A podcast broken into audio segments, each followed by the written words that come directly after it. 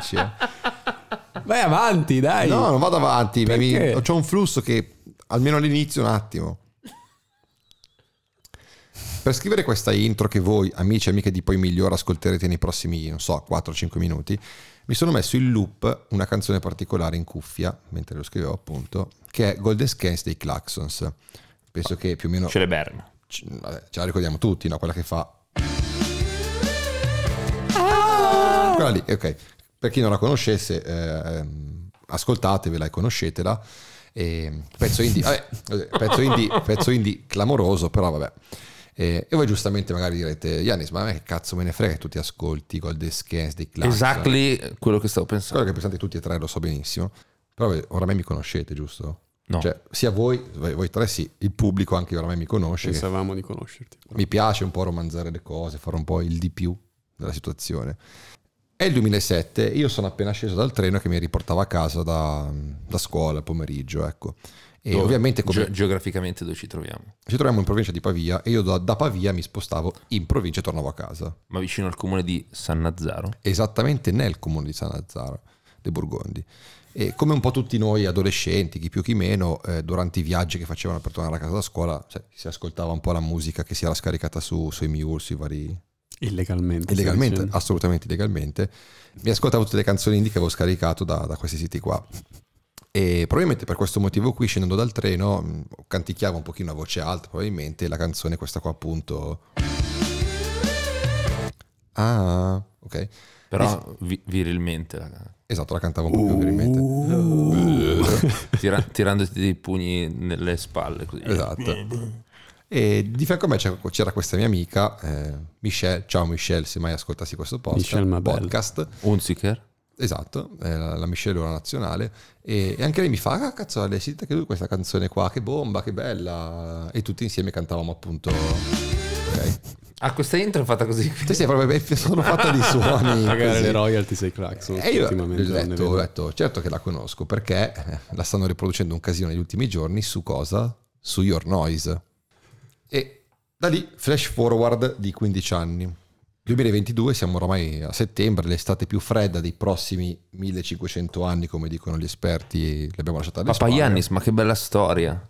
E non è ancora arrivato il bello, Vedrai quando poi migliora questa storia. E è stata un'estate comunque tormentata anche dentro Poi Migliora, perché sto stronzo del Mangia ha fatto 3 mesi a rompere i coglioni che voleva lasciare il podcast, basta, ha fatto schifo. Io e tarantelle. E io che mi ero rotto il cazzo di sentire il Mangia, che si era rotto il cazzo di fare il podcast, Cristoforo che comunque zitto come sempre è riuscito a risolvere un po' la situazione, probabilmente perché è quello ricco e di solito coi soldi si sistema tutto. Quello che sa parlare, esatto. Quello che sa parlare è stando zitto nei momenti che contano, esatto. E Beppe che invece ha parlato, ma alla fine non ha fatto un cazzo, non ha preparato niente per questa nuova stagione. Classic bitch. E quindi sì, ci siamo arrivati, possiamo dirlo? Lo possiamo dire? Cosa? Posso dire? Rubo la citazione. No. Possiamo dire? Sì. Però? Siamo tornati, ragazzi e ragazze, siamo tornati. We're back. Rallegratevi tutti. Dai. Oppure, cazzo, we are the fuck back. We are the fucking back. Oppure deprimetevi. E deprimetevi, perché è arrivata la solita. Se volete, libertà assoluta rispetto al range di emozioni che si possono provare. Esatto. Chi è che l'avrebbe mai detto? Anzi, citando qualcuno che non so chi è che ci avrebbe mai dato €1? In realtà tante persone, soprattutto coloro che non hanno disattivato l'abbonamento e ci hanno sempre regalato quell'eurino lì. Non parliamo, in questo caso però non è €1, ma sono 99 centesimi. Ma con l'inflazione è €1. Vabbè, sì, più o meno. Che sono regalato 99 centesimi. Dovremmo adeguare, perché comunque, cioè, l'energia elettrica per tenere la luce accesa a casa del Mangia costerà di più. Per questa nuova console qua soprattutto costa un botto. E grazie a loro abbiamo fatto un piccolo salvadanaio di soldi che abbiamo sprecato, oddio, ho sbagliato il termine, abbiamo usato per investito per comprare un po' di birrette senza le quali io non sarei riuscito probabilmente a fare questo intro, che è migliorato rispetto alla scorsa stagione, se posso. No, siamo lungo, abbondantemente oltre i 4-5 minuti che avevi previsto. Ma come diceva Pamiro Cangini in Zelig, ma con questo cosa voglio dire? Non lo so. Probabilmente tutto questo, e con tutto questo non intendo Poi Migliora o Dear Waves in generale, intendo proprio tutto questo Cioè l'intero contesto esistenziale che ha portato noi quasi quarantenni a sviluppare velleità ed ambizioni nel mondo della musica, diciamo, esatto, così, no? Indipendentemente dal nostro talento. Tutto questo probabilmente non sarebbe mai esistito senza Your Noise, ma soprattutto senza Carlo Pastore.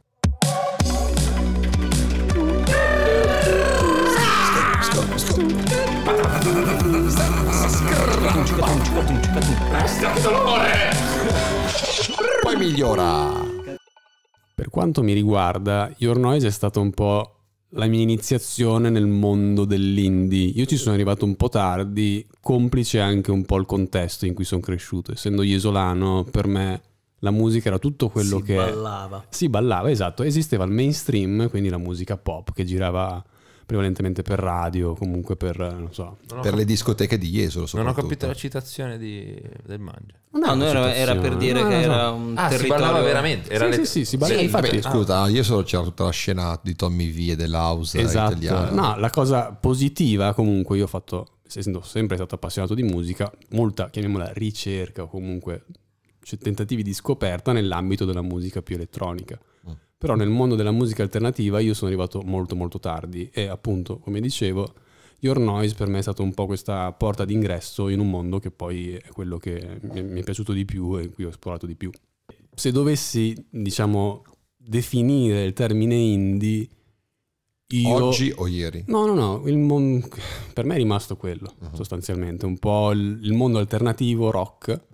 Però era già una fase, non quella proprio che è esplosa, diciamo, 2001 con la scena di New York, gli Strokes e via dicendo, ma quella fase in cui si è un po' espansa e portata quasi nel mainstream, nel mondo in cui, diciamo, il rock si è anche un po' unito con il mondo dell'elettronica, quindi, diciamo, anche con la crescita del tutta la scena dell'electro, i Justice, eccetera. Dell'headbanger francese. Headbanger, esattamente. Perciò per me quello è l'indie, che non è solo chitarre, ma è anche un po' tutto questo mondo in cui la gente si vuole divertire, vuole ballare, però non le classiche canzoni un po', diciamo, mainstream. È una bella visione, perché secondo me, parlo magari forse personalmente, però forse anche voi, cioè...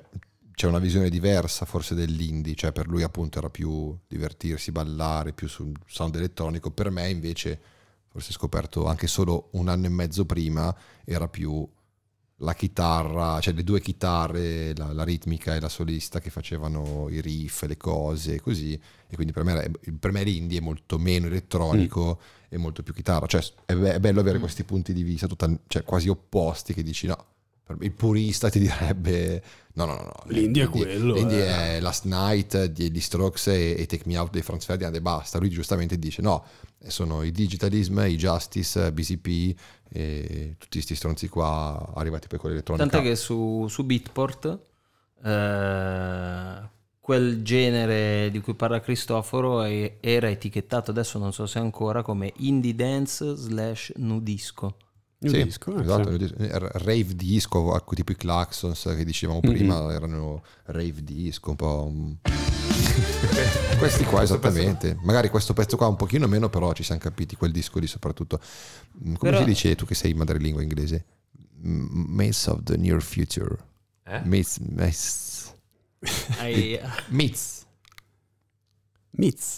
of the near future. No, però magari io so sempre un pochino così. Però vedi, ad esempio, se io dovessi dire un pezzo indie dei Claxon, direi Atlantis to Interzone. Esatto, perché tu sei della scena elettronica. Quello era proprio la famosa La Sirena. Bellissima. Che non è Antonella La Sirena, per chi vuole intendere, ma è La Sirena e basta. Però tu hai detto i puristi. Il purista ti direbbe che l'indie non è un genere musicale, ma è più un mood, uno stile di vita, è un metodo.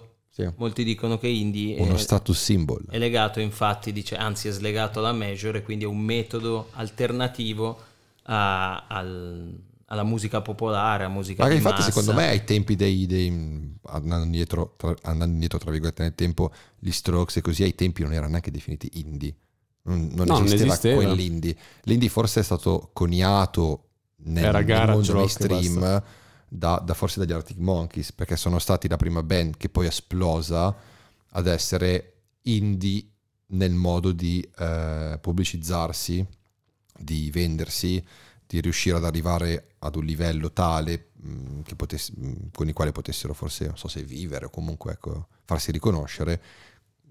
La team anche appunto che erano nati tramite MySpace, vendevano, regalavano le copie dei propri primi B-side, singoli, EP, le regalavano durante come i concerti. Quelli in piazza 24 maggio che wow, cantano, esatto. Però tutti il CD, però erano nel 2005 lì, quindi era un'altra roba, e quindi dicevano ragazzi io ho fatto queste due canzoni qua, tenete il CD, ascoltatevelo in macchina, a casa, nello stereo, dove volete. Quindi lì è nato l'indie, mettetevelo in culo, esatto, tirate fuori dalla finestra, spaccatelo con un martello. Ma ci sarebbero due aspetti, non so quale dei due affrontare perché potrei parlare 40 minuti, però cioè in realtà su questa cosa del fatto che indie non è tanto un genere, è un po', l'indie è un po' il romanticismo, cioè è un movimento che non abbraccia soltanto la musica, ma l'indie era anche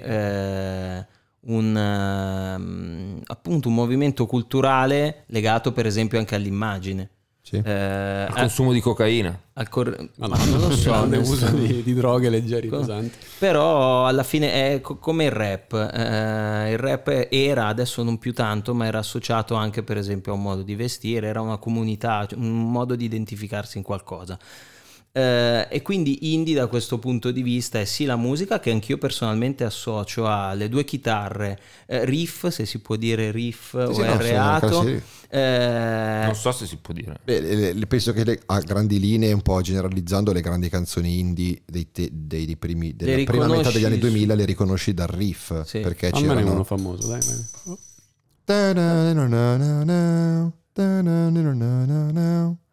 Take me out dei Franz Ferdinand, anche solo non mi devi guardare in faccia in quel modo perché io ti tiro uno schiaffo stasera. Però capito, cioè, si riconoscevano dai riff più che dalla struttura, dalla melodia, cioè proprio il riff classico di chitarra, sì, e poi la batteria abbastanza veloce, sì, dei bei cambi, secca. E quello è un po', ecco, ho finito la mia cultura musicale, basta. I cambi di batteria e poi secca. E poi gli skinny, le Converse, gli skinny, sì, giacche di pelle. Aggiungo una piccola nota di colore, diciamo dalla storia della moda. Credo l'estetica fashion di quegli anni lì sia quella di Eddie Slimane. Sì, l'ha ripresa, infatti lui anche in diverse campagne pubblicitarie ha preso delle band indie, tra cui no, adesso non mi ricordo, però quantomeno ho usato i Razorlight, che sono una band che a Ian dispiace molto. Inutile. Esatto. Nella storia.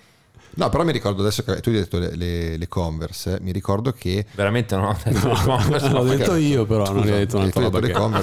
No, però nelle Converse mi ricordo che forse 2005-2006 Converse aveva preso Julian Casablancas, Santi Gold e qualcun altro per fare My Drive Thru, che era una canzone fatta apposta per forse anche Pharrell Williams, branded content, sì, per fare proprio uno spot che aveva una melodia e un suono molto Strokes, per fare una pubblicità ad hoc sul nuovo prodotto Converse, però proprio cantata da questi artisti qua e suonata da questi artisti qua. Insomma, se volevi fare figo con qualcuno, cosa ascolti? Gli Strokes, baby.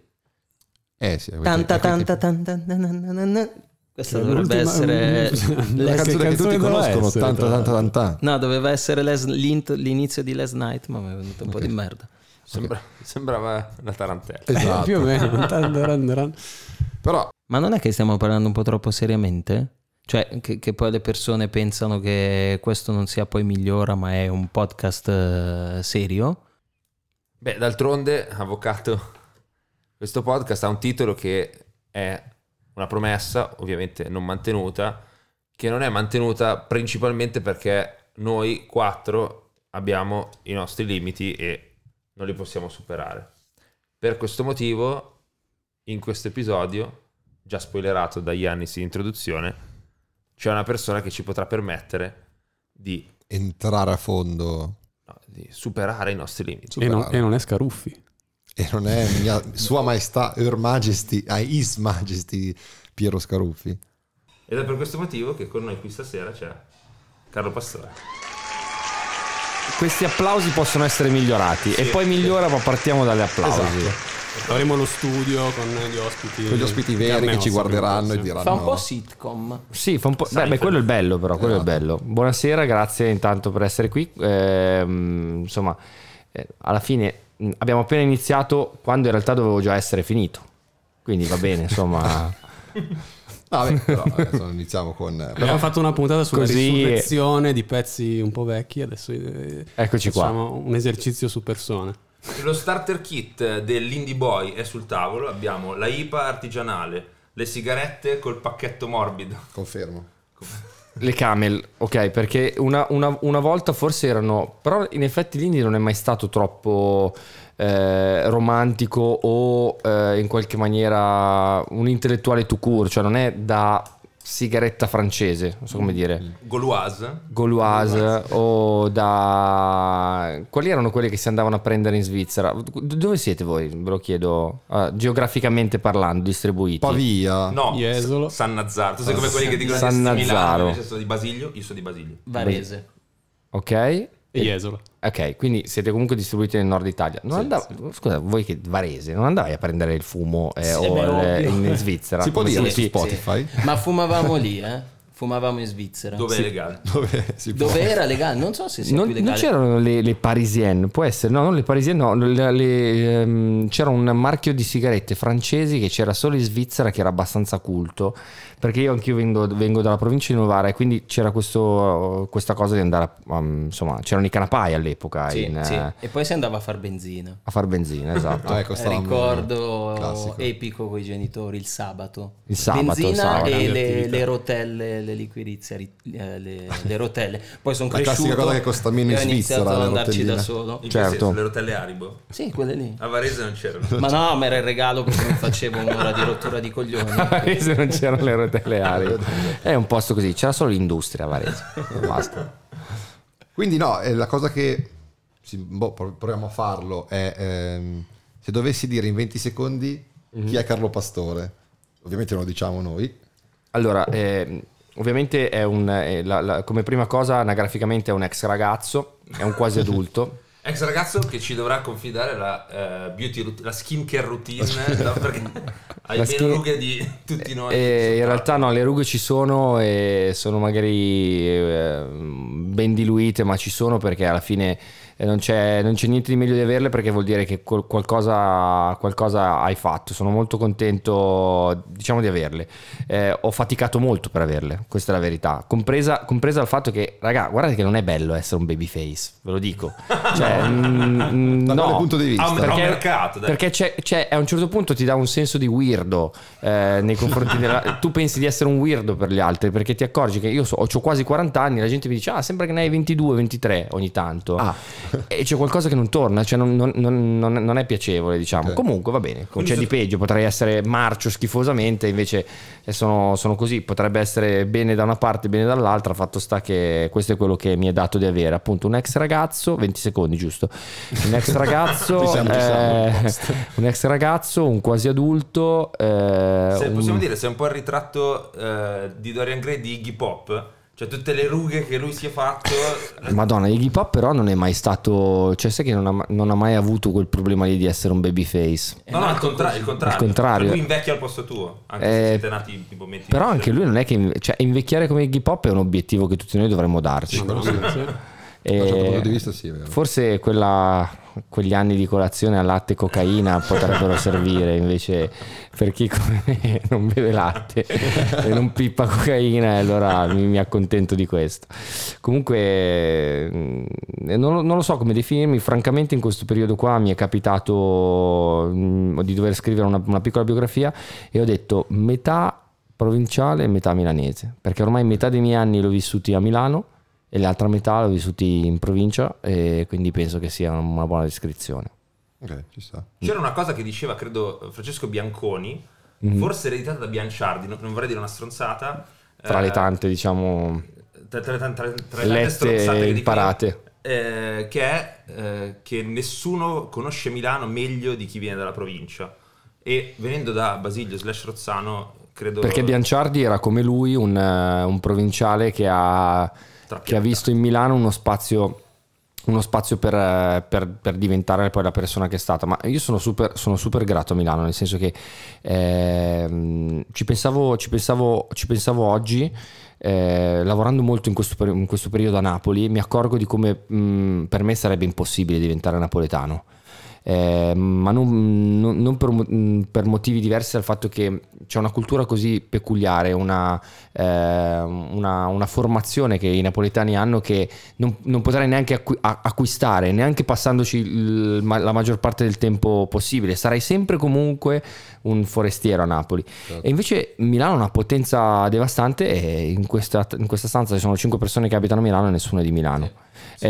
La diamo sempre un po' troppo per scontata sta roba. Sai che nel disco di Night Skinny nuovo c'è una parte in cui canta Joelier che dice proprio una cosa del genere. Tu sei di Napoli, anzi addirittura lui dice tu sei di Napoli ma rimani forestiero e non sei, diciamo, come me. Lui la butta un po' su questo aspetto. Non mi ricordo che pezzo sia, ma l'ho ascoltato l'altro giorno. Probabilmente non è neanche nell'album di Night. Ma guarda, te la metto sul tema della possibilità di fare cose.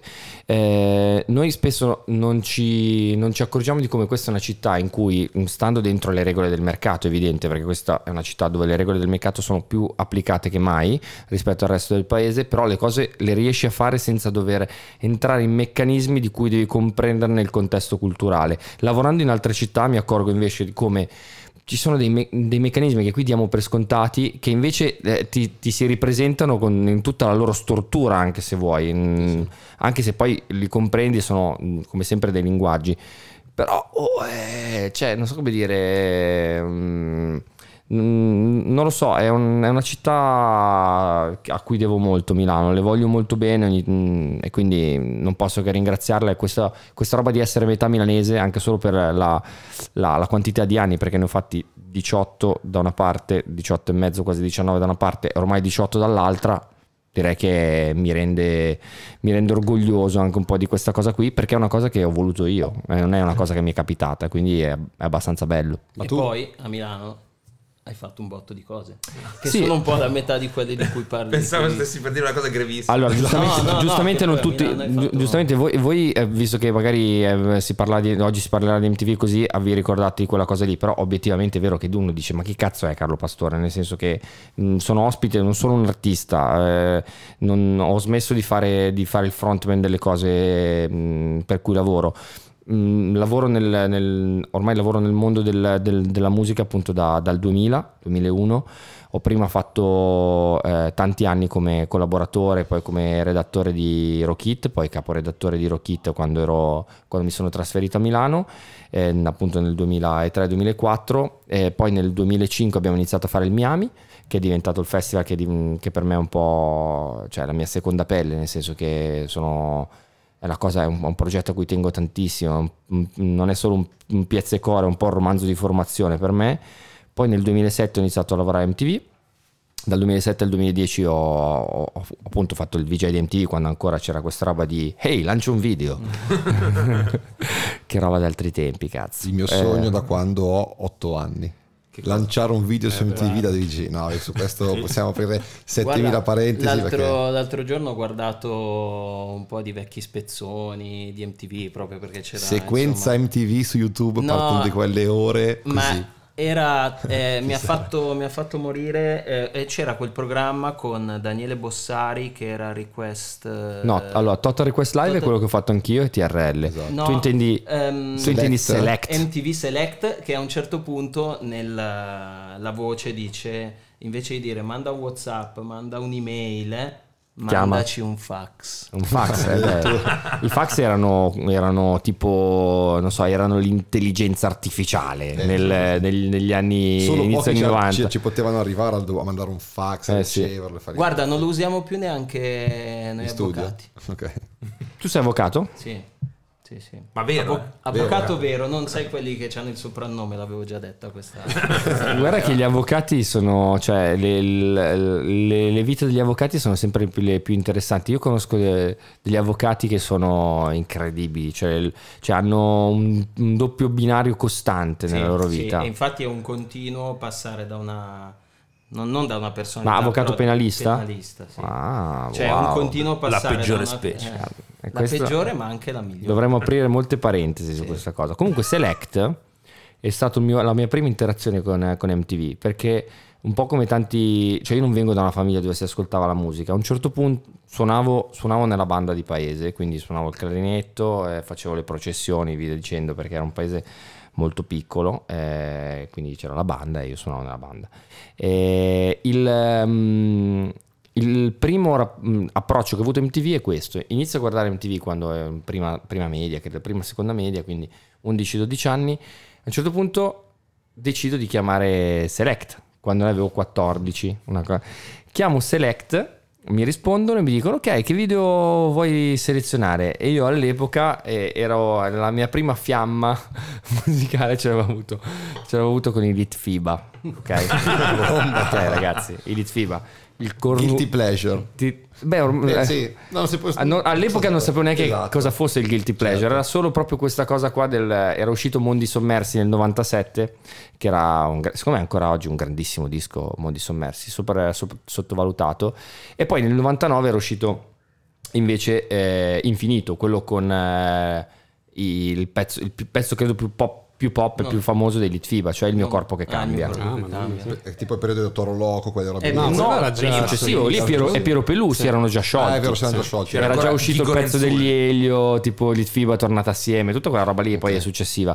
E quindi la mia prima fiamma ce l'ho verso quella cosa lì, però quando arrivo a chiamare Select si erano già sciolti. E quindi, in maniera che io vedo oggi molto ironica, chiedo un pezzo dei Litfiba ma con il cantante nuovo, quello che nessuno, sì, si ricorda. Cavallo. Cabo, bravo, Cabo Cavallo. Cazzo, mi manca. Cabo Cavallo. Il pezzo era, non mi ricordo, forse era Elettro Macumba, che era il primo singolo, cioè un pezzo veramente, comunque, userei questo aggettivo inglese, dodgy. Cioè era un pezzo dove si parlava di macumbe digitali, cioè in quel periodo lì c'era questa cosa, quasi, sì, un po'. Quindi il pezzo parlava di macumbe digitali. Quindi chiedo sto pezzo e i tipi mi rispondono: ah, certo Carlo, ma sembri simpatico, dai, sì, allora ti richiamiamo. Mi richiamano e dico: ok Carlo, allora ok, andrai in onda, l'unica cosa è, guarda, il pezzo che hai scelto non va bene, dovresti scegliere questo. A te hanno costretto? Sì, ed era un pezzo tipo non mi ricordo se anni 80, era tipo... un pezzo, il singolo, prova a cercare Withstand, se riesci, Withstand Night qualcosa, non mi ricordo il titolo. Perché sarà la persona peggiore di scrivere in inglese. È una super hit. Withstand One Night, secondo me quella lì. Possiamo sentirlo? Bisognerebbe farla dal telefono. Aspetta, fammi vedere se provo a metterlo da qua. No, devo mettere io col telefono così. Intanto mentre cerchiamo, faccio questo piccolo spot pubblicitario per il nostro sponsor, che è la nostra playlist con la musica di Poi Migliora, dove vi mettiamo tutte le canzoni o più o meno tutte che citiamo, e queste di cui stiamo parlando sicuramente ci finiscono. Però no, ti sfugge un po' come funziona, cioè il meccanismo dello sponsor, che loro ci pagano e noi li citiamo.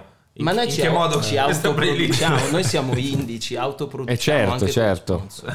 Comunque, alla fine scelgo sto pezzo, quindi vado in onda. Convinto, tra l'altro, cioè uno dei tuoi preferiti. Sì, perché mai sentito, però diventa subito uno dei miei preferiti. Vado in onda, c'era Mandelli che infatti ti stavo chiedendo, ma chi era il conduceva Mandelli. Okay. Devi tirarlo su. No, ma non è questa. No. Direi di no. Questa è questa no, no, infatti dicevo è questa qua, no, non penso. No. Withstand, aspetta. One Night. Cos'è? No, ragazzi, Whitfield. No, sto andando okay. Allora, adesso ve lo dico io. No, non voglio farvi Andy Whitfield? No, è cantante counter. No, ma aspetta, Whitfield single hit. Vediamo un attimo. No, aspetta, non mi sto ricordando. Adesso comunque me la ricordo. Vabbè, fate conto che talmente non la conoscevo che non me la ricordo neanche adesso, anche se sono passati più di 20 anni. Comunque chiedo sta traccia che non ho mai sentito, che comunque è un pezzo famoso. Mi dicono: ok, devi scegliere questo. Io dico: ok, la scelgo. Vado in onda col Nongio e faccio questa cosa molto divertente col Nongio, al che Finisce la telefonata, mi mettono in una lista di gente che avrebbero richiamato per altre chiamate. Mi richiamano un'altra volta per fare la domanda sul sesso all'offline. Okay. Camilla Raznovic. Metto solo un gli screenshot che avevo mandato oggi erano su Camilla Raznovic. Oggi ho cercato delle robe sull'offline. Ma perché? Perché? No, perché poi capirai. C'erano Saturday questi... Night, raga, questa qua. Ma di Wakefield, Saturday Night, c'ho il CD singolo. Questa qua. Esatto, adesso ce l'ho. Diri dara. Che buona, baby. Questa qua adesso me la sono ricordata. Wakefield. Wakefield, baby. Questa qua. Questa è mega hit. C'è così proprio. Capito? Io avevo scelto Elettro Macumba di Rifiba. Questa mi ha fatto sentire. Questa qua. Quindi io. Diego Renzulli non contento. Sì, ma io comunque tanto che. Cioè, mi fregava essere dentro MTV. Proprio ero troppo contento, ma cioè, credo non avessi neanche 15 anni, 14, ne avevo così. Quindi. Basta, lì nasce questo piccolo aneddoto che poi dimentico, perché passano 1000 anni, inizio a scrivere per Rockit, inizio a innamorarmi della controcultura e via dicendo, al che arrivo a Milano e poi si accende questa cosa di MTV e quindi questo aneddoto torna poi utile nella narrazione. Perché tu non sei venuto a Milano per MTV? No, io sono venuto a Milano per Rockit. Perché Rockit mi ha offerto io volevo fare l'università a Bologna. Okay. Perché era un posto dove io andavo, avevo fatto 2 capodanni al Covo. Il Covo all'epoca era il posto dove c'era la musica che mi piaceva. Cioè, tu hai il capello dei Fine Before You Came, io li ho visti live al capodanno del 2002-2003 insieme ai Settlefish, che erano il gruppo di Jonathan Clancy, che poi è diventato successivamente a Classic Education. Ho visto i Giardini Miro aprire e fare un capodanno con i One Dimensional Man. Ora, siccome sto diventando abbastanza anziano, quindi ex giovane, magari incrocio, però questi erano i 4 gruppi. Io ho fatto 2 capodanni al Covo, mi innamoro di Bologna e voglio andare a Bologna. E poi è arrivata questa proposta di Rockit di venire a Milano con un part-time, cioè nel senso di lavorare in redazione a Rockit con un part-time, investendo, quindi loro avrebbero investito su di me accendendo un costo che al momento non avevano mai, all'epoca non avevano mai sostenuto, e quindi io ho deciso di fare l'università a Milano. L'università non l'ho mai, cioè l'ho iniziata, non l'ho mai finita, e alla fine questo però è diventato il mio lavoro. Curiosità, ma tu eri a Rockit l'anno del ventennale del disco di Max Pezzali e gli 883? Quello l'abbiamo è un'operazione che è partita, diciamo, da Pierpa Peroni, che all'epoca era il suo manager, con me, perché io conoscevo Pierpa. Quindi è stata una quella roba lì secondo me è un po' sottovalutata a livello di impatto che ha avuto su tutto quanto, perché è stata un'operazione che è nata in maniera molto naif, che però è diventata una roba... Quella delle cover? Sì. Stupendo. Con 2 deca. Ha accreditato tutta la scena indie italiana. Sì, più che accreditare la scena l'ha messa a confronto in maniera paritetica con un caposaldo del pop, tra l'altro dandogli una seconda vita. Sì. È lo stesso Max a dirlo. Quella roba lì mi ha dato una seconda vita, perché all'epoca lui non era quello che è oggi. L'ho inventato io.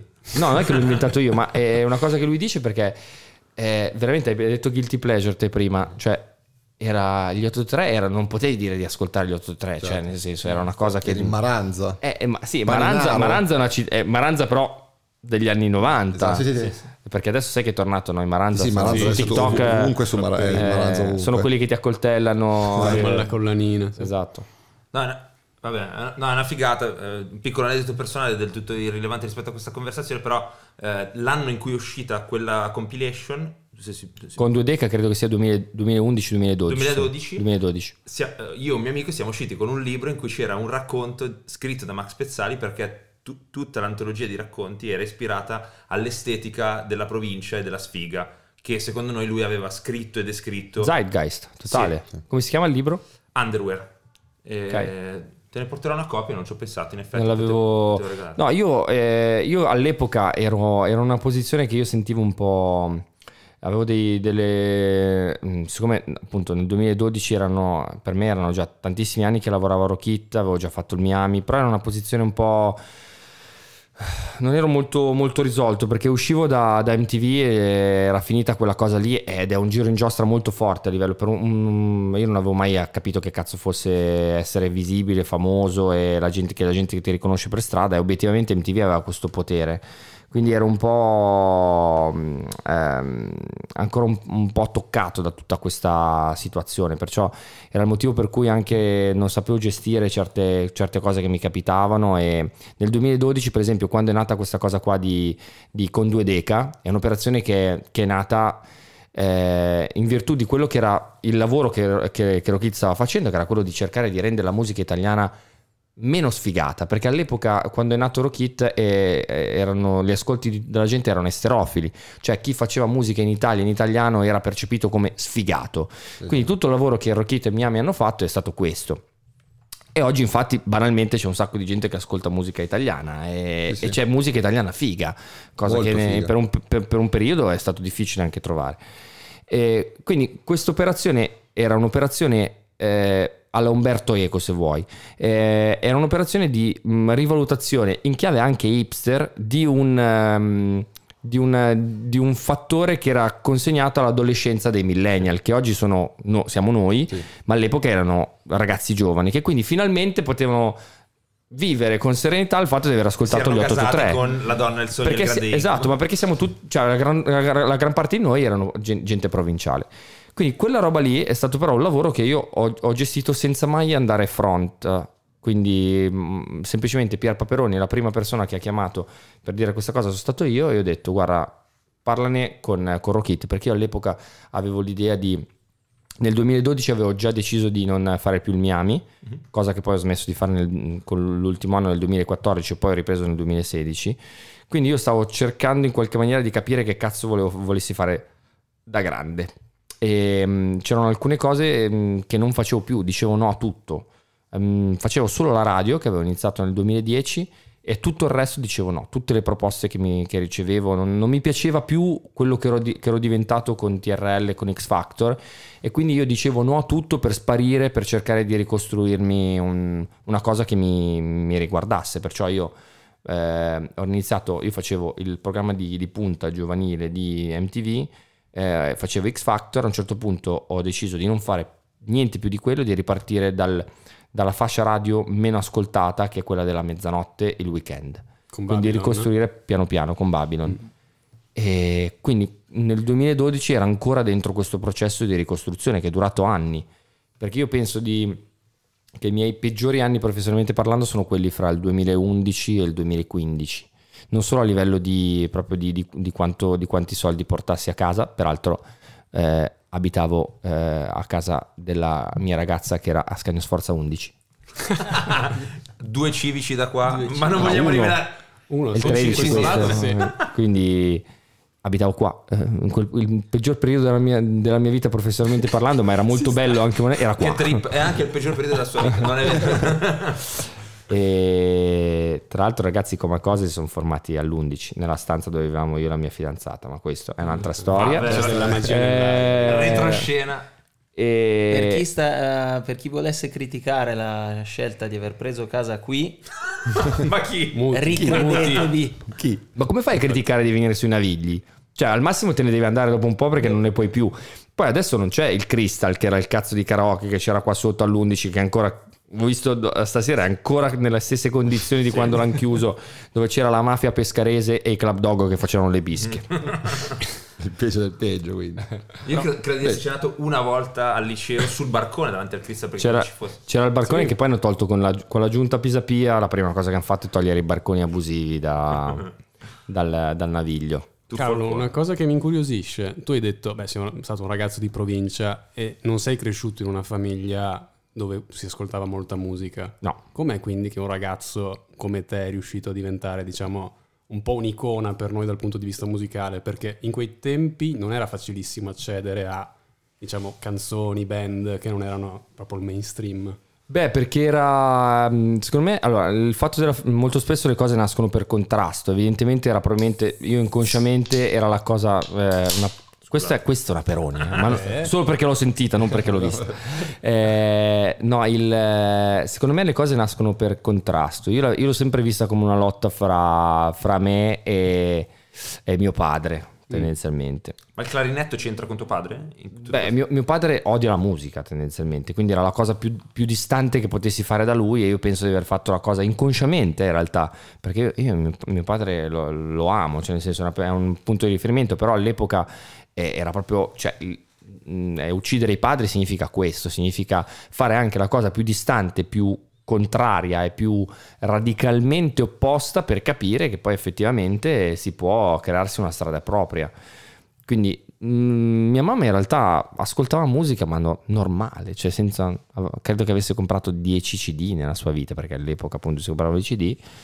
Mia mamma poi è sarda, quindi comprava i CD dei Tazenda, quindi comprava i dischi dei Tazenda, Nanne Dumeu. Ho fatto un po' di cultura sarda, della musica popolare sarda quest'estate, che sono stati in Sardegna tutti, no ma devi ascoltarti, devi. Beh, i Tazenda sono la band pop rock, esatto. Tra l'altro con dei picchi di maranzismo rock pazzesco, tipo su Populu Rock, cioè il pezzo diciamo più commerciale dei Tazenda era questo pezzo che si chiama Il Popolo Rock, dove il ritornello diceva: su Populu, su Populu, su Populu Rock, ama il boss, ama Vasco, ama Piero. Laddove Piero era Piero Pelù, il boss era del cerchio dei Litfiba, volevi uccidere tuo padre, ma non tua madre, allora, in questo no, mia madre no. Altro piccolo aneddoto del tutto scollegato, però autobiografico, l'unico programma televisivo a cui ho mai partecipato da spettatore era, credo si chiamasse Lion Trophy Show. Sì. Io però non dovete spiegarmi che cos'è, perché non era un videogioco giocato tramite la tastiera del telefono fisso, sì. In cui con tipo 3 tasti dovevi far spostare questo leone che andava dentro delle miniere, sì. Su un carretto, tipo era il Lion il loghino, cioè il personaggio del Lion che era lo sponsor, era un branded content, lo snack. Ok, Lion, c'era, okay, esatto, okay, c'era, sì. Il leone sopra il carretto appunto del minatore, che andava su dei binari, e tu facevi 3 e girava a destra. Pilotatissimo. Sì, la mia partita è durata 10 secondi, ma ho avuto nettamente la sensazione che qualunque cosa fosse indipendente da quello che io schiacciavo. Guarda che per me quello, ero molto piccolo, avevo avuto 7-8 anni, quella roba lì, era l'unico, cioè me lo ricordo molto bene questa roba qua, perché era il primo approccio che ho avuto con MTV, perché a casa mia non prendeva MTV. Ma scusami, perché MTV era su Telepiù? No, cosa c'entra MTV con Telepiù? Perché no, magari era su Telepiù. Perché fammi ricordare, MTV quando è sbarcata in Italia era io mi ricordo Rete A. Su Rete A. Era sulle frequenze di Rete A. Rete A aveva però, credo, c'entrava qualcosa con le frequenze di Telepiù, nel senso che prima la Telepiù era state acquistate le frequenze che poi sono state acquistate da MTV. Non so bene tutto il giro che hanno fatto, però può darsi. Però io quel Lion Trophy Show me lo ricordo, perché era su, aspetta, non era neanche Video Music. Sai, secondo me non era su Telepiù, era su TMC2. Sì, vabbè. Sì, era su TMC2. Io mi ricordo che lo prendeva solo a casa di mia nonna. Sì. Io era la prima volta che vedevo questo MTV, che per me era, cioè c'era Rai 1, Rai 2, Canale 5, quelle robe lì, e c'era questo TMC2. I canali dei giovani c'erano. Esatto. E c'era Lion Trophy Show, e poi partiva adesso controllo. No Surprises dei Radio, partiva a caso.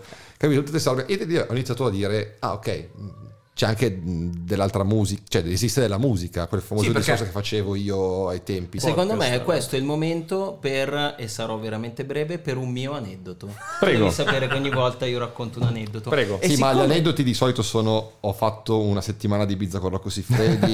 Beh, bello, però. Mi sono tolto i pantaloni a TRL. A TRL lui è andato, quando c'era Giorgia. Vabbè, perché? Giorgia, perché c'era la canzone dei Blink. Giorgia la cantante, piccolo gioco, vabbè. O Giorgia Surina. Non dico Giorgia Surina. No, perché Giorgia sembra la cantante di Girasole.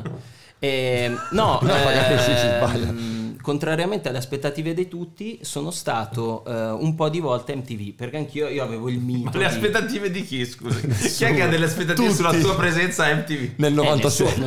Non ci ha creduto nessuno. Vabbè. Fatto sta che ogni tanto andavo a fare, andavo come ospite a MTV Mad, Chi è Jeep?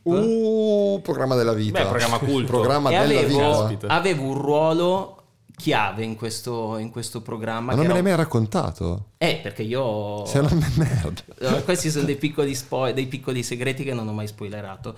Fatto sta, avevo un ruolo chiave perché questo programma, che era secondo me avanti anni luce, sì, rispetto a... Faceva mega ridere. Era il 2000-2001 praticamente. Sì, sì. 2001 perché è stato l'anno della mia maturità. Praticamente stavo dentro un asino di... Quindi manco mi si vedeva. Stavo dentro un asino e io passava sullo sfondo ogni tanto? No, che ogni tanto andava in giro nel pubblico. Era un... Sì, nello studio.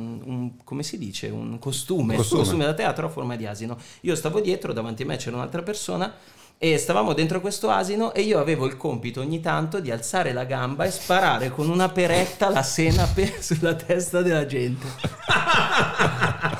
E quello è stato molto divertente perché erano gli studi in fondo a Viale Padova. Sì, no, è Via Belli 14. Sono gli studi, facevano di Cinevideo, studi storici di MTV. Facevano kitchen lì e quindi c'è stato... Sì, ma io ci ho fatto Your Noise lì. Ah, ok. C'è stato Chiambretti con la 7, tutti... Non so se Supersonic lo facessero lì, forse sì. Poi è stato veramente un momento di formazione... Quindi hai conosciuto il Biggio? Ma non ti picchiava la gente per avergli messo la senape addosso? Cioè... Ma no, lì la gente firmava posta. La liberatoria proprio. Ed era posta. Andava apposta per farsi sburrare la senape addosso probabilmente. Ma era veramente fuori di testa. Ma cosa fa Jeep? Chissà dov'è Jeep. È andato a Jeep. Ha fatto un po' le Iene per qualche anno. Sì, ma ha fatto un po' le Iene tipo 10 anni fa. 10 anni fa. No, ma che 20 anni fa, cioè, ma che 4, Rai era finito, ha fatto Rai? Qualcosa in Rai, non lo so. Faceva molto ridere Jeep, comunque grande ridere. Mi date 1000 lire, mangio una manciata di vermi dal barattolone, sì, mi ricordo. E c'era la nonna pure, perché no, aspetta, lo studio, quello un po' rosa, tipo mi ricordo un po' rosa, era il naso, perché c'erano appese poi le persone attaccate alle pareti, che c'erano i peli del naso e le persone attaccate, che erano tipo gli acari, i batteri, cazzo ne so, ferme così per un'ora di puntata così, che poi era una registrazione perché non era in live, quindi tu andavi all'1:30 di pomeriggio e alle 6 eri ancora lì, cioè era che bomba. Invece mi è venuto un dubbio, perché adesso ho un po' la paura che tu sia un impostore, perché ci hai detto che a Select non hai scelto la canzone che in realtà volevi, ma sì, è stata pilotata. Della musica che passava su Your Noise e poi Your Noise o viceversa, quanto, diciamo, avevi potere? Questa credo che non ci sia da, come dire, fare gioco di ruolo. In quel caso i ruoli erano ben definiti, nel senso che io ero il presentatore, ero il VJ, tra l'altro senza alcuna esperienza televisiva, e c'era un dipartimento che era il dipartimento, ho citato prima Luca De Gennaro, il dipartimento del, diciamo così, che si occupava della programmazione, del rapporto con gli artisti, che sceglieva tendenzialmente la programmazione. Io poi negli anni, ed è uno dei motivi per cui anche poi mi ero, dopo 2 o 3 anni mi ero un po' stancato, ho sempre cercato di creare spazi per artisti che mi fossero vicini, perché vicini a livello di gusto, vicini a livello di approccio, perché Your Noise era nato come spazio per, diciamo così, la musica della mia generazione, così la chiamavano all'epoca, nel senso che io ero stato scelto per fare quella cosa lì perché ero vicino a una generazione che in quel momento poteva essere rappresentata da un programma, addirittura talmente stava crescendo. Era il 2006 e gli Strokes erano usciti nel 2001, gli Arctic Monkeys erano usciti poco prima, cioè parliamo del 2005-2006. Sì. Io tra l'altro giocai nel quadrangolare fra bloggers e riviste che gli Strokes che gli Arctic Monkeys giocarono a Milano quando uscì il loro EP. Erano forti? E fai conto che avete presente Mario Riso, il batterista di Aresophonic, e c'erano gli Strokes più Mario Riso, una combo assurda.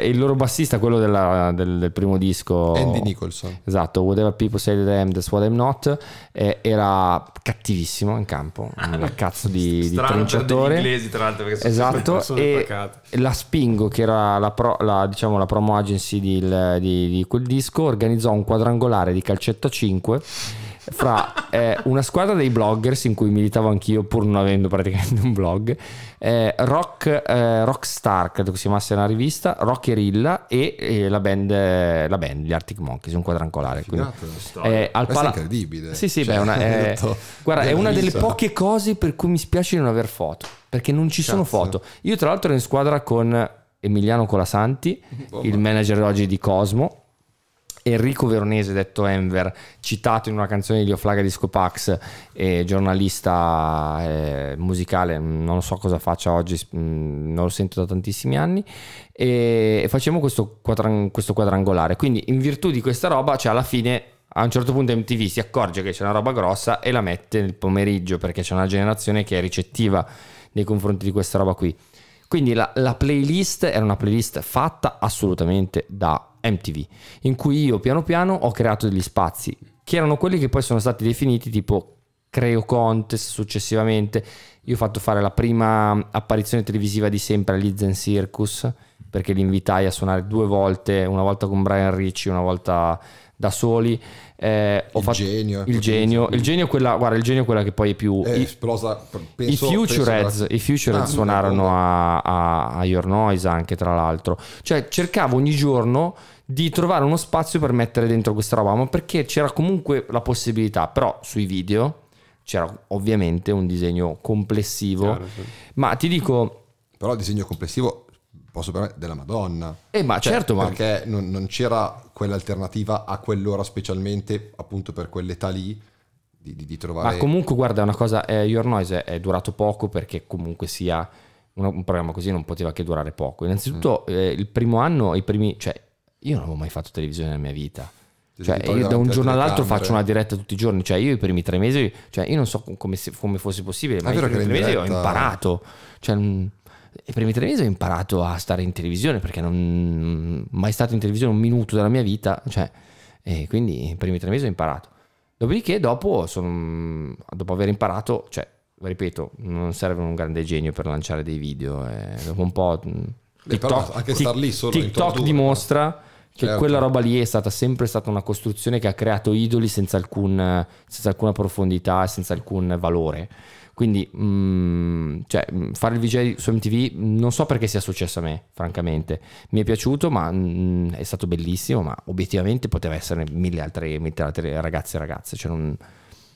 va bene, è successo a me e questo mi ha reso la vita diversa sicuramente, perché è un fatto. Però non so dirti perché è successo a me, perché fare il VJ all'epoca era una cosa che aveva un valore rispetto al percepito che era incredibile. Cioè io non ci credo, cioè non so come dirti, ma quando mi hanno detto stavo andando a Berlino nel 2006, era appunto un viaggio che avevo già preventivato, mentre vado a prendere l'aereo mi dicono: ok Carlo, sei VJ, ti abbiamo preso.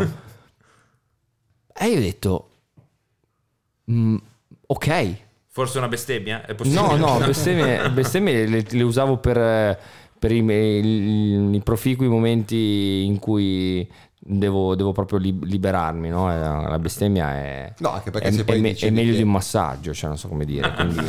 che siccome avevi anche chiamato Mandelli e magari avevi anche quella roba di dire: cazzo, potrei, non so, diventare come lui, cioè, ma io allora, se devo essere sincero, io l'ho sempre saputo fino a quella cosa lì, cioè ero convinto di quando ero ragazzino. Dicevi, sì, ero convinto, il mio numero mi richiameranno, ero convinto di questa cosa qua. Però poi a un certo punto, siccome non era una cosa che in realtà non è che la desideravo, certo. Cioè e quindi non ho mai lavorato perché accadesse. Quando poi è accaduta mi sono accorto che era una cosa che in realtà probabilmente in maniera indiretta mi ero predisposto a far succedere, ma ti ripeto, a livello scientifico non c'è alcun motivo per cui fossi stato preso io rispetto ad altre decine o se non centinaia di ragazze e ragazzi che potevano fare quella roba lì, perché per me fare il VJ è un non mestiere, cioè non ha senso, cioè la televisione è un'altra cosa, cioè fare il VJ di MTV non è fare la televisione,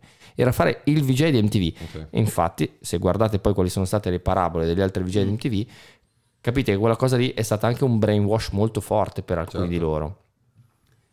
perché ti fai dei viaggi che non esistono, cioè è come se tu fossi il cantante di una band di grande successo senza saper né cantare né suonare. Beh, ce ne sono, se facciamo un po' io. Un piccolo segue rispetto alla cosa del quadrangolare, credo che quell'aneddoto incarni un po' un periodo di convivenza abbastanza strano, ma se non altro apparentemente proficuo, tra internet, i blogger e la TV. C'è un periodo di reciproca contaminazione, diciamo così. In sostanza internet a un certo momento ha impattato la scena e iniziato a dettare anche una serie di priorità, diciamo così.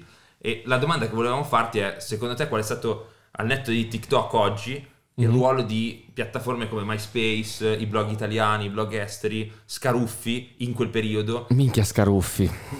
Adesso arriva Yannis è il più grande stimatore. Vabbè, ma perché Scaruffi era una roba assurda, cioè nel senso era il tentativo secondo me romantico e disperato di voler conoscere tutto. Di normare tutto, a proposito di avvocatura, cioè nel senso, perché lui dava era un senso di onniscienza che poi la rete, all'inizio quando si diceva ancora la rete, ti dava quell'impressione lì, perché la verità è che io ho subito su me stesso tutti i pregi e tutti i difetti dell'essere un first adopter, un early adopter, anzi sì, si dice così, no? Un early adopter di internet. Io quando avevo 14-15 anni inizio a poter navigare, modem 56k, e questa roba qua mi apre un cazzo di mondo, perché inizio veramente a cerco di siti che con gente, forum, 1000 forum, il forum, ricordo che si scriveva, a parte i già citati di Tfiba. Dopo di Tfiba scopro, grazie diciamo così al forum degli Tfiba, il forum dei Marlene Kunz, che erano in linea ovviamente quella cosa, quindi arrivo poi a leggere le cose che leggevano gli altri del forum, quindi Mucchio Selvaggio, Rockit, questo è il sì, perché sennò come sarei arrivato lì, no? Quindi, e poi ho la percezione di potermi costruire un futuro grazie a quella cosa lì, e questa cosa mi ha acceso di entusiasmo, ed è lo stesso entusiasmo che penso la gente abbia provato, che ne so, ma anche banalmente quando avete costruito voi la vostra community di Airwaves, era la stessa roba, era quella roba lì, con la differenza che però all'epoca c'era molta più ingenuità, perché era la prima, era tutto scarso dal punto di vista tecnico, dal punto di vista della velocità di connessione, dal punto di vista della quantità di gente che incontravi, quindi era tutto poco. Quel poco che c'era però era speciale, perché era da frontiera, era da scoperta, quindi è stato molto figo. D'altro canto però c'erano già tutti i prodromi delle difficoltà relazionali, psicologiche, che poi si sono manifestate successivamente in maniera evidente e che poi sono diventate le caratteristiche delle generazioni successive, quindi una certa forma di repressione che diventa poi invece esplosione a livello linguistico, una certa forma di incapacità di gestire i rapporti nella vita vera, l'ansia da prestazione nelle varie cose, le varie difficoltà a livello sessuale, tutte le varie patologie, diciamo così, psicologiche che oggi ci sono, c'erano già tutte in provetta. Sì. E quindi chi è come me dell'85, quindi è un millennial pieno, questa roba l'ha vista svilupparsi, e nel mio caso, siccome ero l'unico della mia classe praticamente all'epoca ad avere questo tipo di confidenza con internet, quasi nessuno usava internet. Io quando sono andato alle superiori quasi nessuno usava internet, i primi 3 anni ero l'unico a usare internet on a daily basis, diciamo, e poi invece quarto quinto è diventato normale, però la gente andava da Scaruffi a cercare la roba, cercava le informazioni per le tesine, non lo si usava in maniera social. Sì. La differenza è stata questa, il fottuto MySpace che ha iniziato la dimensione social 2005-2006. YouTube del 2005, quando è stato venduto, credo che YouTube sia stato venduto a Google nel 2005, se non sbaglio, no, 2005. Forse un po' dopo, cioè, ma guarda, io avevo un blog che si chiamava Ubersexual all'epoca, è il motivo per cui ero stato chiamato nel quadrangolare, e mi ricordo di aver fatto un articolo violentissimo contro i fondatori di YouTube, perché avevano venduto alle major. Dovete rimanere indie. Esatto, avevano venduto alle major YouTube. Beh, internet aveva quel percepito all'epoca. Io non frequentavo i forum a tema musicale, però erano gli anni in cui ho iniziato a conoscere la gente del forum del Deboscio, e io avevo la sensazione che... Cazzo, il Deboscio, ragazzi, a Milano è una roba enorme, per un... come si chiamava? Frangetta, come si chiama? Il pezzo. Vado all'Hollywood. Vado all'Hollywood. Vado. No, ma il pezzo come si chiama? Frangetta. Frangetta, okay. Milano, non era Milano, no. Is Burning. Milano is Burning. Sì. Milano is Burning. Poi... Era il sottotitolo. Frangetta, sì. Milano is Burning. Che sì. Poi hanno fatto Pavia, Varese, sì. Qualsiasi città del mondo. Diciamo, quella è... diciamo è il fenotipo su cui si è costruito da un lato il Pagante, dall'altro Mischeta. Sì. Sì. Beh, questa anche un bel punto. Se posso permettermi, anche come un gesto di rispetto nei confronti dei miei amici che sono con i quali sono diventato amico all'epoca, e con molti di quali sono poi rimasto amico, è stata una deriva semplicistica del tipo di narrazione che faceva il Deboscio, che secondo me era molto più sfaccettata e meno macchiettistica. Cioè il Pagante è un render. Io parlo a livello di ci tengo a sottolineare, non è un'espressione del Deboscio, ma di Milano is Burning. Sì, sì, sì. Cioè alla fine il Deboscio non è che faceva dischi, faceva anche musica, esatto. Faceva magliette e aveva creato un sistema di linguaggio che usava alcuni un po' come il milanese imbruttito, no? Sì, cioè, nel senso che ragionava col contesto in cui era. Sì, sì. Quindi io parlo soltanto di Frangetta, appunto, di Milano is Burning, però quella roba lì, cioè l'idea di prendere delle cose della città e di riderne su una base un po' clubbish, è una roba che è partita da lì e poi è diventata una cosa seria, perché cioè, quella roba lì nessuno la prendeva come seria. Ridevi, ma non è che ci facevi tour e andavi a Sanremo. Invece adesso è così. Sì, loro l'hanno portata a un livello commerciale del tutto inaudito rispetto a quello che era all'epoca. Credo nessuno sia diventato ricco con Milano is Burning, mentre invece il Pagante ancora oggi... il Pagante fa dei numeri devastanti. Esatto. Ovunque. Sia come ospiti a caso della discoteca, sia proprio il concerto all'Alcatraz dove vanno... Esatto, 3.000 persone. Vogliamo fare questo giochino qua al volo? Vai, facciamolo un po'. Allora, spero che tutti quanti i miei amici facciamola. Esatto. Vai. Allora, come presentiamo un attimo il giochino, è semplicemente un sarabanda in cui vi presento delle canzoni che hanno un po' segnato il percorso di MTV, diciamo a grandini dal 2000 al 2010, un anno in più, un anno in meno, e che secondo me hanno segnato appunto un po' le pubblicità, un po' le sigle, un po' i vari programmi, e le metto su un attimino nel momento clou, diciamo, che poi venivano ripresentate su MTV, e vediamo se voi quattro le riuscite a indovinare, se il titolo comunque è la sigla di o la pubblicità di. Ok, vai, partiamo con la prima. Ah, cazzo, questa sì che è una sigla. MTV Trip, forse. Road Trip, quello con Paolo. No, nessuno dei due. No. Carlo e Mangia. A me verrebbe in mente una pubblicità della Levis, ma non... Molto simile, cioè nel senso ci potrebbe stare, niente. No, ma io perderò clamorosamente. Ci proviamo. Allora, questa era la sigla di Supersonic, appunto, esatto, che diciamo con Daniele Silvestrin, capello... Non lo so. No, qui era capello corto. Supersonic è stato un programma molto interessante perché è stato il primo programma a far suonare Bugo, Julie Zerkat. Qua si parla di fine anni 90, forse. Sì, si parla di...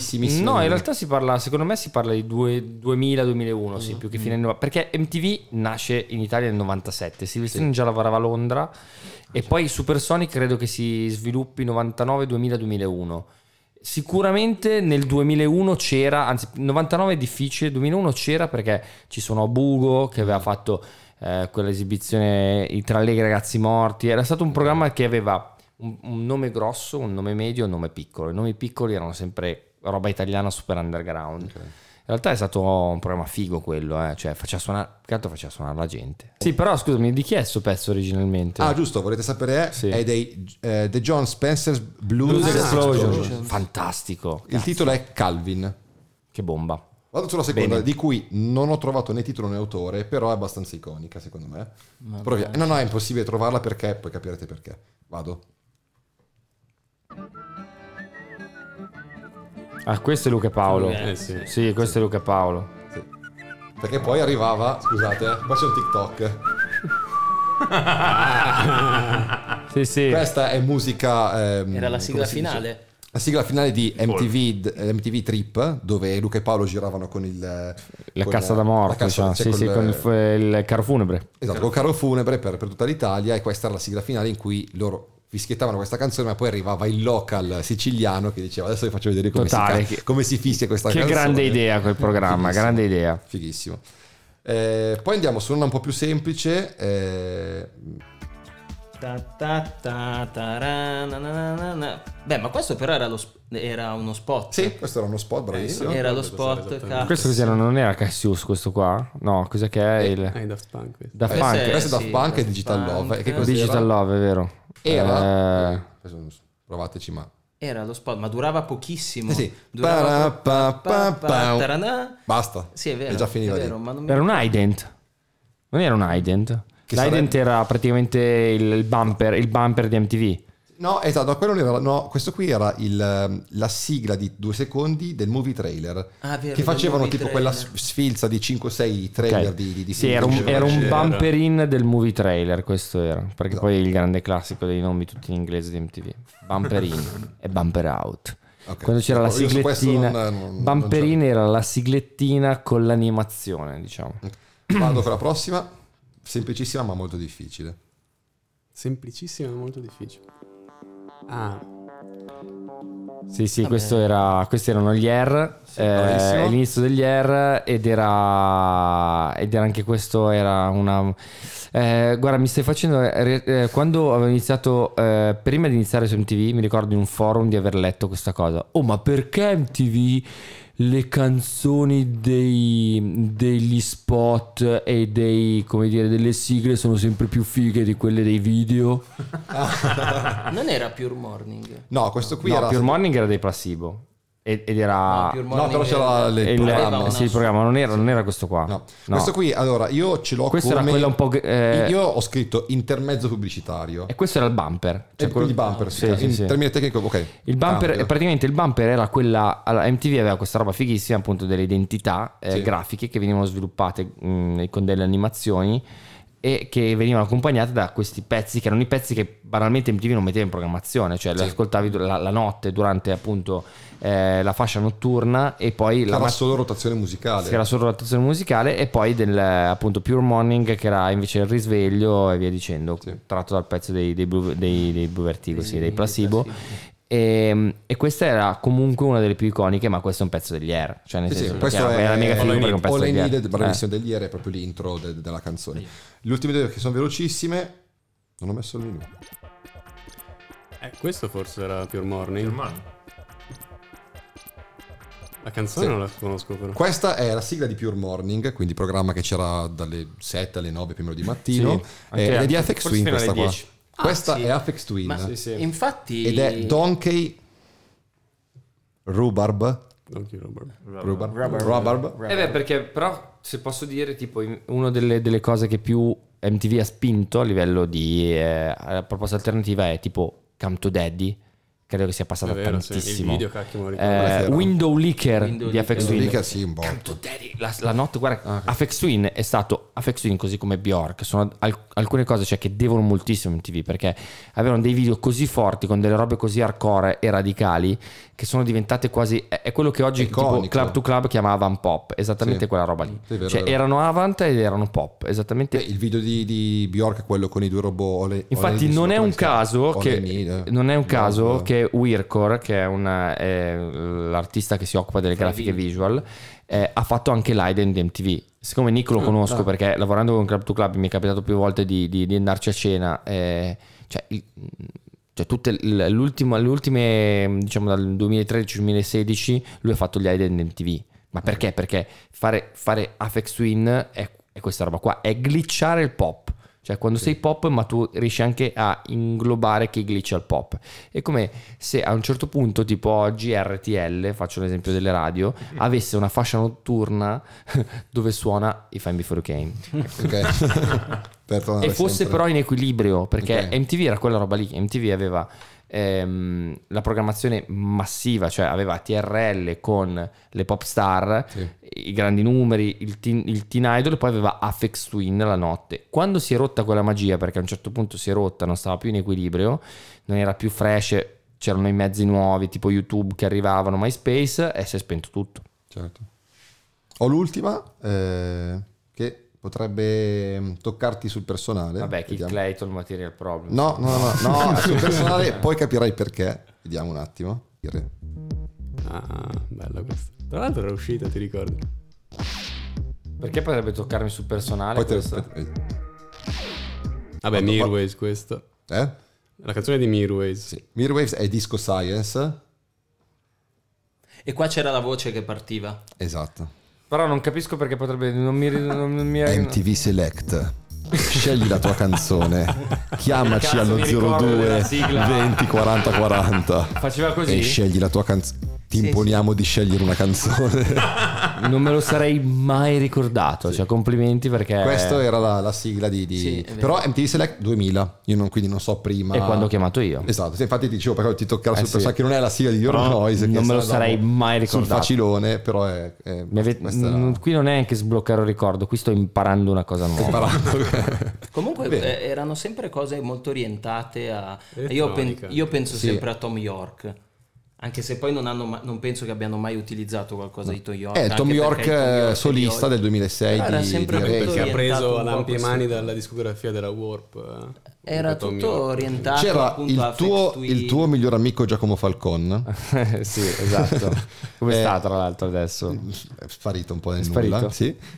Aveva, adesso a proposito di Thom Yorke che ha preso da questa elettronica qua, aveva, mi ricordo, una sua citazione in una nostra recensione sul nostro sito di Bad Kingdom dei Moderat, che ha detto: è la canzone che Thom Yorke non è mai riuscito a scrivere.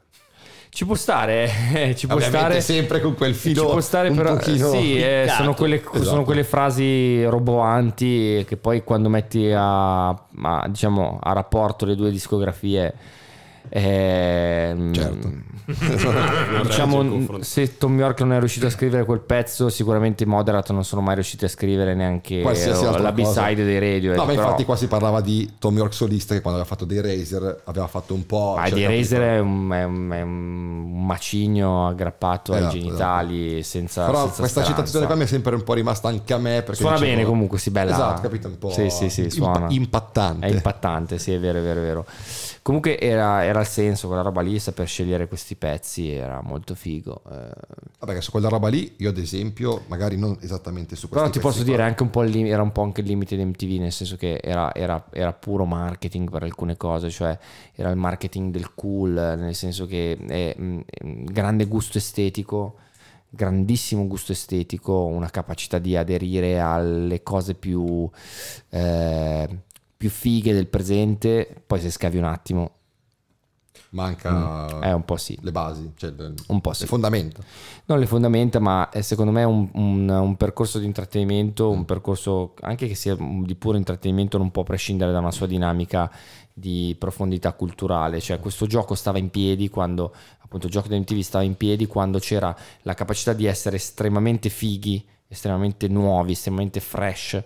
E poi però c'erano anche i contenuti, quando invece i contenuti sono venuti a mancare, c'erano soltanto questi format che comunque televisivamente erano dei format che spaccavano. Ma non erano televisivi. I vari, che ne so, come si chiamava quello? Next. Si chiamava quello, c'era anche Made. Jersey Shore, poi Pin My Ride, che comunque erano tutti geniali nel loro modo, ma quando erano una fabbrica di queste cose qua, senza un contenuto musicale, nel momento in cui il media musicale si sposta da un'altra parte, è veramente crollato tutto. Cioè MTV era una roba così grossa che...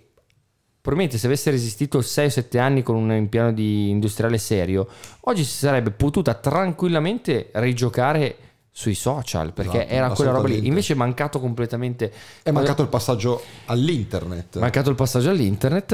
Che è stato bucato aziendalmente. Quando le cose sono così grosse, se sbagli le strategie a livello grosso, purtroppo c'è una nuova generazione che ti supera. Non c'è niente da fare. Che poi, se posso, quel buco forse internettiano per un piccolo periodo di tempo, 2006-2008 a grandi linee, è stato coperto da quello che adesso dipende da che periodo uno l'aveva visto, era Ios, Flux e Cube. Ma no, ma infatti MTV aveva fatto dei tentativi, lo stesso Your Noise era quella roba lì, era il tentativo di fare una roba del genere. E però poi è finito perché televisivamente non era ancora il momento, cioè. No, su quella roba, cioè su quella. Guarda che, scusami, ma se ci pensi è una roba di una arretratezza quella che facevamo, quella di aprire in onda con una camera che ti filma te davanti a un computer, che vai a controllare la bacheca di MySpace, ma è una cosa, cioè, arretratissima. Dov'è che lo facevate questo? A Your Noise facciamo quello. Okay. Cioè c'era a Your Noise era ok, vediamo un attimo. Allora c'è una camera click, vai, io col mouse andavo a controllare la bacheca di MySpace di Rosalia, vai, vedo lì a caso che non c'era e cioè tutto filmato da una camera, cioè, la messa in scena del consumo di internet. Sì, era una roba super arretrata, super arretrata. Il mio gatto è completamente rapito. Ma il tuo gatto è rapito perché non è vero. È un ologramma. Il tuo gatto l'avete comprato su Maison du Monde assieme al divano. Sì.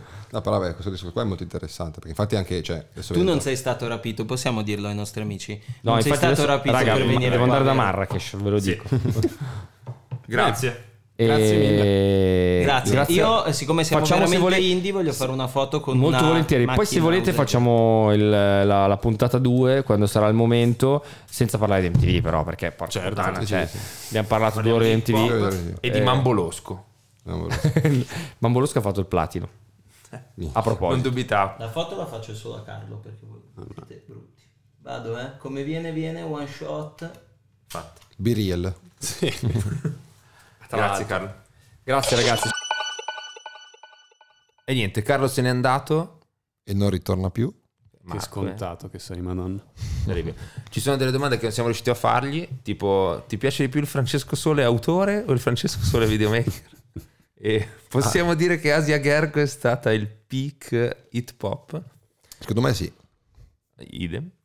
Quello che volevamo fare in conclusione era ripristinare un po' il clima pecoreccio di convivialità goliardica e un po' maschile, caratteristica di sì. Poi Migliora, no, con il più classico dei giri di tavolo. Che di solito nella stagione 1 introduceva il signor Cristoforo. E perché non lasciare a lui il floor? Ma come disse Joy Potter, il mondo evolve, com'era? Non seguo molto Sapore di male, quindi non sono sul pezzissimo. Quindi la fonte per il sottoscritto è Sapore di male, va bene. Beh, oggigiorno ormai sì. No, beh, è un bel giro di tavolo in cui ci confrontiamo sul mondo indie, che è quello che ci ha fatto nascere e ciò che ci porterà. Io solo sapore.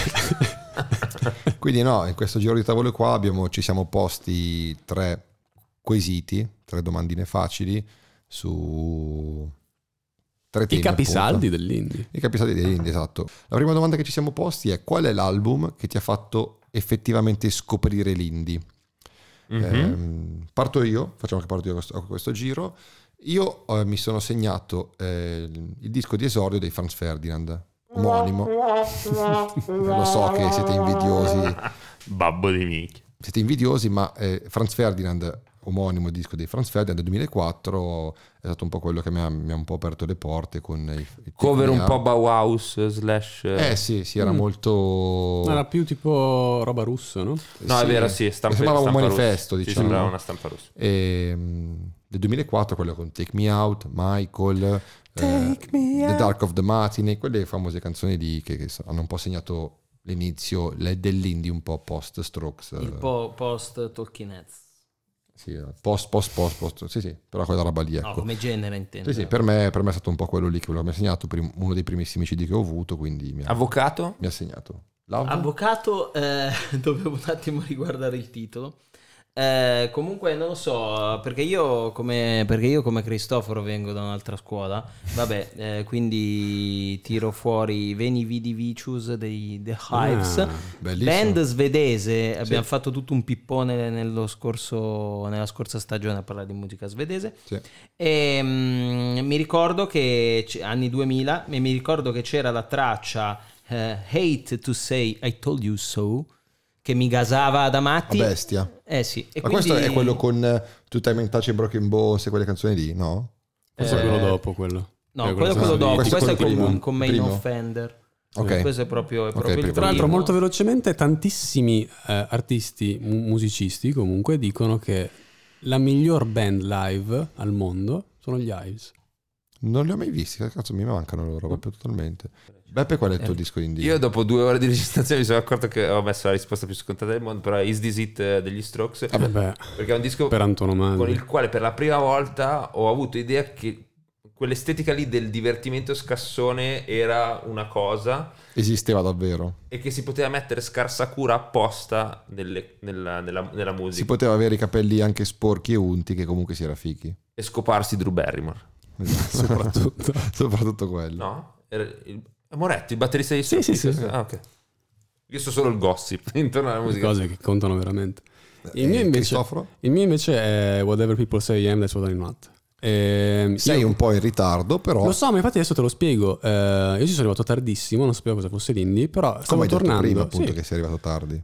Stavo tornando da una trasferta di basket in pulmino con i miei compagni, e stavo giocando a 20 domande con un mio compagno, e io dovevo indovinare gli Arctic Monkeys e non sapevo chi cazzo fossero. E sto mio compagno di classe di basket fa: ah no, una band fighissima, fa queste robe qui, bellissimo. E ne ha parlato con un entusiasmo, una passione tale che mi sono fatto ascoltato. Sì. E da quel momento per me l'indie era quello che ho sentito con gli Arctic Monkeys. Fighissimo. Il disco che ha cambiato, penso, la vita di metà adolescenti alternativi nati negli anni fine anni 80, inizio 90. Questo tuo amico e compagno di squadra ti ha sottoposto alla tortura della bomba in doccia, per caso? Non la conosco. Altresì nota come la bomba di piscia. Quando ti caramelli il cazzo lo riempi di piscia e poi lo tiri, lo fai esplodere in un unico di piscia sulla coscia del tuo compagno. Spiacci il prepuzio. E poi sono stato oggetto di questa forma di bullismo a più riprese nella mia vita. Ragazzi, stasera ci sono le docce fredde, ma stranamente la tua era calda. Non va riscaldamento. Raga, ma io non ho problemi, è caldissima la mia. Vabbè, sto tagliando corto questa bomba di piscia. Il secondo step, diciamo, è la canzone indie per antonomasia. Inizio io, quindi rifacciamo lo stesso giro di prima. Per me la canzone indie per antonomasia, specialmente per i white boy at indie party, è Mr. Brightside dei Killers. È proprio il classicone con IL maiuscola che vabbè.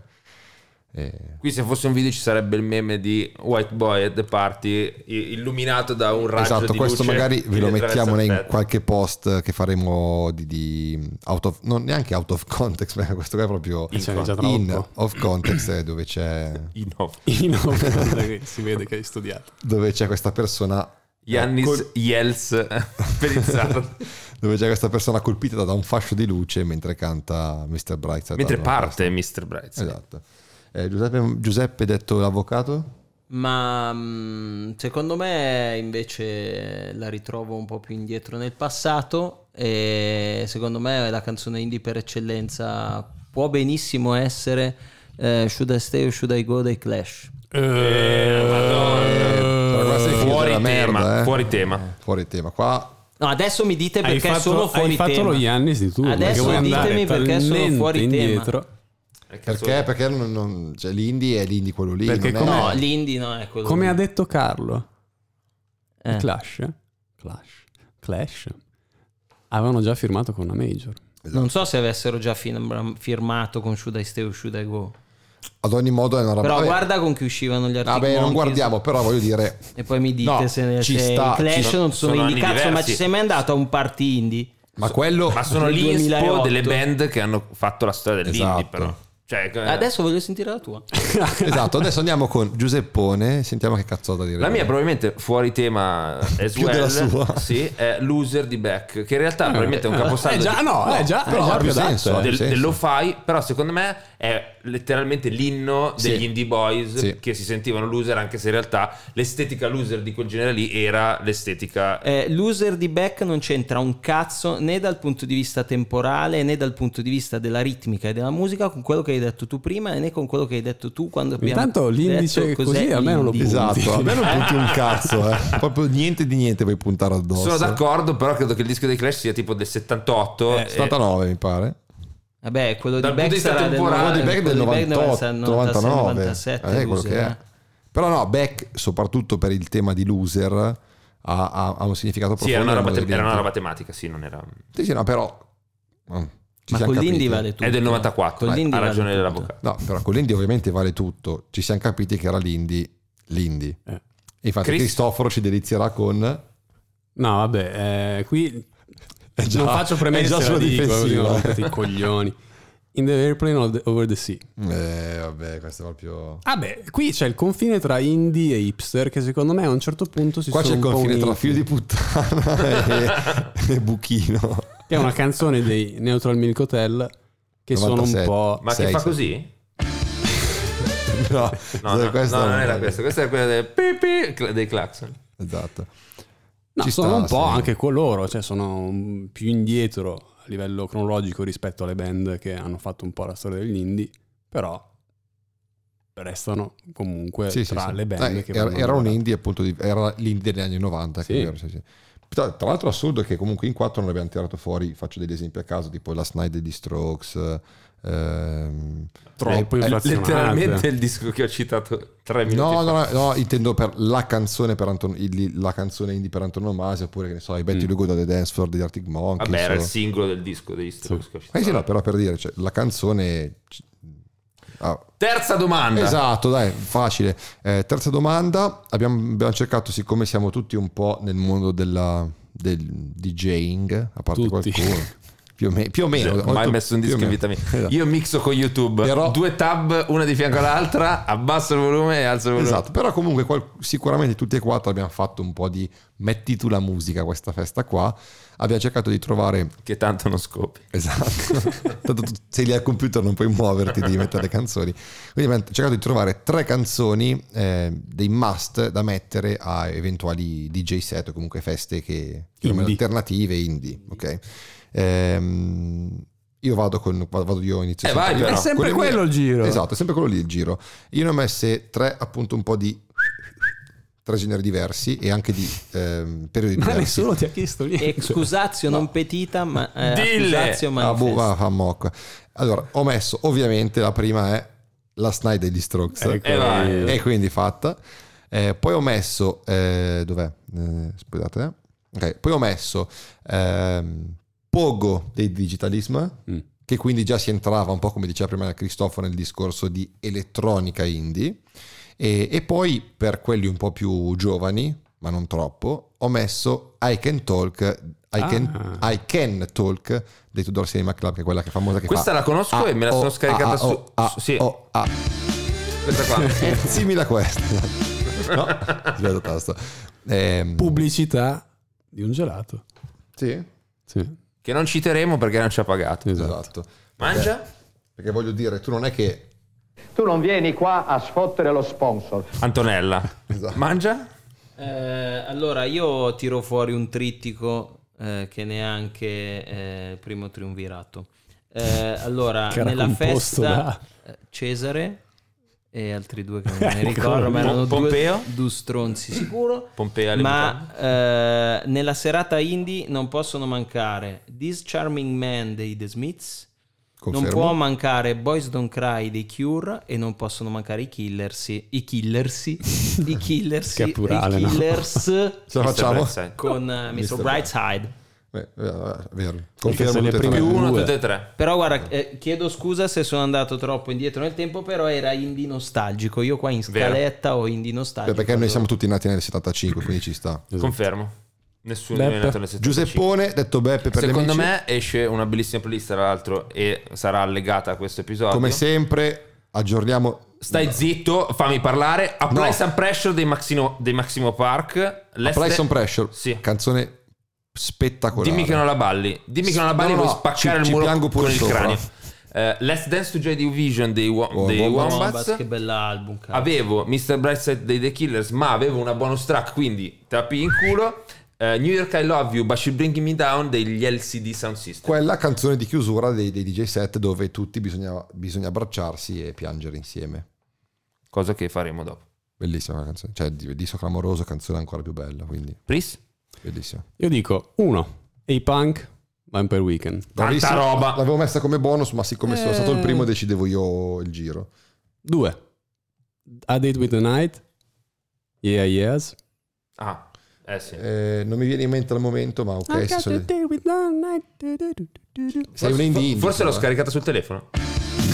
No, non era questo. Terza, Electric Feel, MGMT.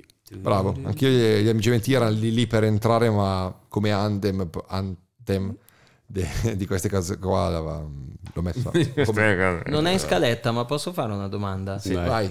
Come si balla alle serate indie?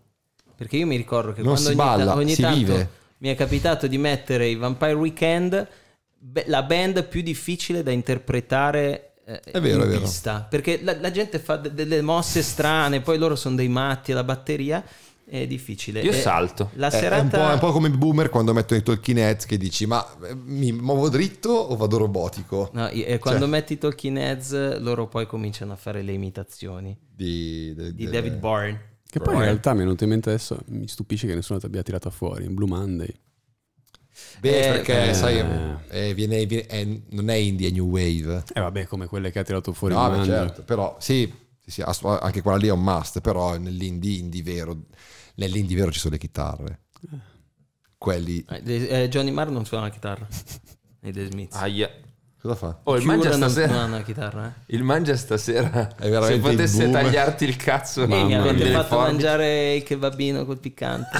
Spicy mangia stasera. Vabbè. E questa era, possiamo dirlo, messa insieme, sono 12 tracce. No, sì, 16 in realtà. No, sono 3 a testa, 12. No, però poi ci sono anche le canzoni per antonomasia, anche il disco, quindi c'è un po' di roba comunque. Un po' di tracce, spannometricamente. Ma prof, non era per settimana prossima questo? Ma reference liceale, perché la nostalgia non è mai abbastanza. Non ho studiato io, quindi non. Che se volete potete mettere in riproduzione adesso, ballare, se siete abbonati o abbonate non vi beccate un cazzino, non è vero, probabilmente ci sarà un contenuto bonus, extra bonus un video di noi che balliamo sulle note di A-Punk non è escluso, mi piace, ci sta. Bello. Ci sta. Forse contenuto per il nostro OnlyFans, però. Sì. Altro abbonamento da fare, è un po' sbatti per gli abbonati, però. Questo conclude un po' questo episodio. Episodio di ripartenza.